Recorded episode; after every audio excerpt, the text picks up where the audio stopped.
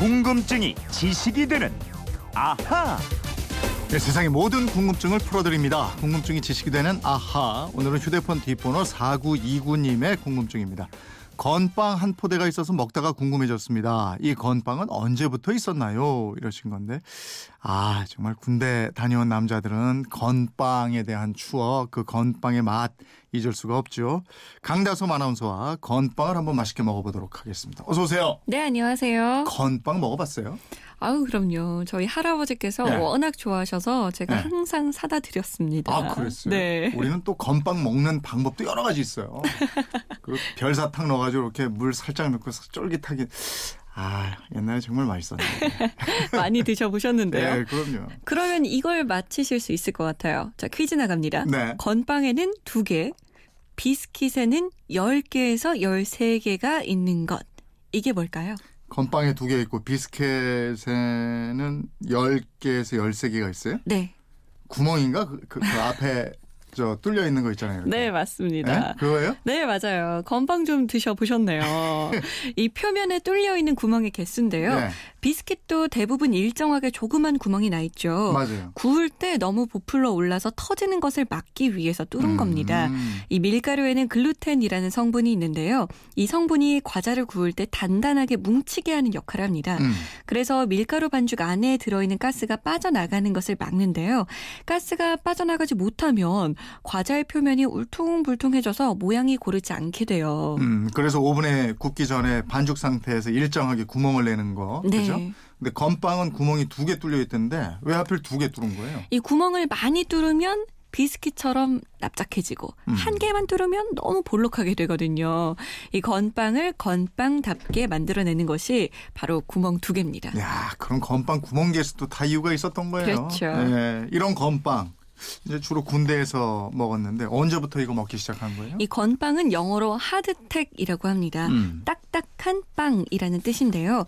빵에 수분이 거의 없게 바싹 구운 빵이라서 딱딱하고 세균 등이 잘 번식하지 않습니다. 아, 그래서 장기간 보관하기 쉽고요. 가볍기 때문에 휴대하기도 좋은데요. 이런 식량 꼭 필요한 것 어딜까요? 전쟁터죠. 음. 예? 맞습니다. 아주 오래전부터 비상식량이자 보존식품으로 이용돼 왔는데요. 기원을 따지면 문헌에 나오는 최초의 기록은 이집트 람세스 2세 시대입니다. 음. 당시 선원 식량으로 딱딱하고 납작한 형태의 빵이 보급됐고요.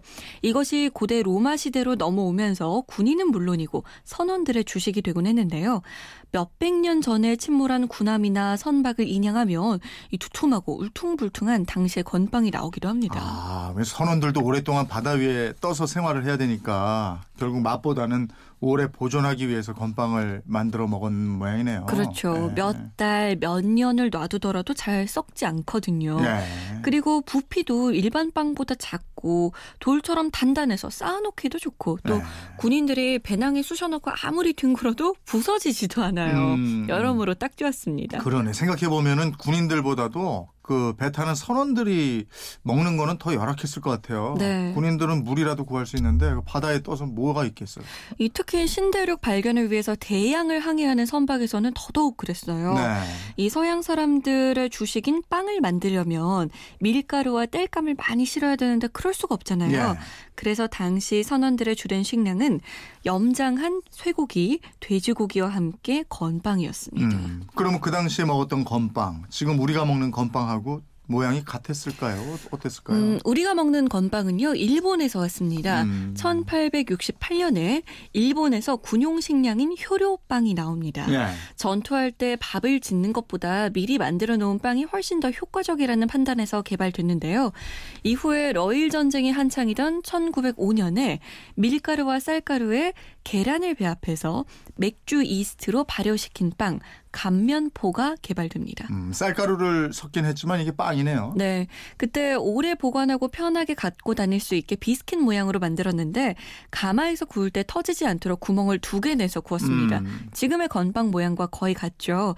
이 감면포를 마른 빵이라는 의미에서 한자 건자를 붙여서 건빵, 음. 일본 말로 간빵이라 불렀습니다. 음, 그 건빵이 우리나라로 들어온 거고 맞습니다. 지금도 군인들이 주로 먹긴 합니다만은 전쟁 때문에 퍼진 전쟁의 역사가 또 그런 아픔이 묻어있는 식품이기도 하고. 네. 근데 이 건빵은 이게 퍽퍽해요. 물이 없으면 한꺼번에 많이 먹기가 어려워요. 이게. 맞아요.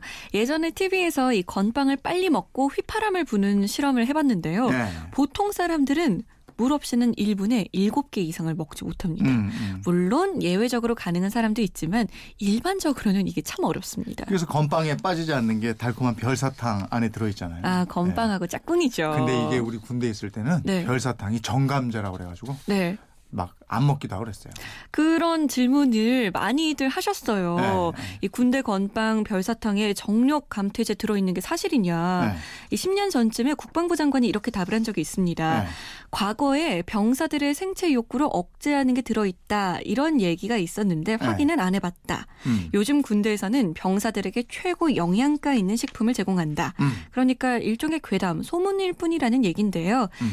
옛날에 별사탕을 만들 때 속에 좁쌀을 넣어서 음. 이 구심점 역할을 하도록 했는데 이걸 장병들이 정력 감퇴제가 들어있다고 소문을 내면서 생긴 루머라고 합니다. 아, 그렇구나. 근데 그때는 이게 사실인 것처럼 에? 맞아요. 이, 런 얘기하면 그래도 뭡니다. 막. 근데 어쨌든 건빵에 빠지지 않고 달콤한 그 별사탕 넣는 거 있잖아요. 맞아요. 요거 다 이유가 있는 거잖아요. 이 별사탕이 아픈 사연이 많아요. 아. 별사탕은 16세기에 포르투갈 선교사가 일본에 전했는데요. 네. 19세기까지만 해도 별사탕이 아주 귀해서 일왕이 신하에게 하사하는 사치품이었습니다. 아, 그때는 설탕이 귀하던 시절이니까. 맞아요. 예. 이 사탕수수가 열대작물이었잖아요. 일본 본토에서는 나지 않고 하와이나 남미 등에서 수입을 해야 했는데 어, 별 모양의 별사탕을 만드는 과정도 솥에 설탕을 계속 넣고 저어가면서 이 졸여야 하기 때문에 1주에서 2주나 걸렸다고 합니다. 네.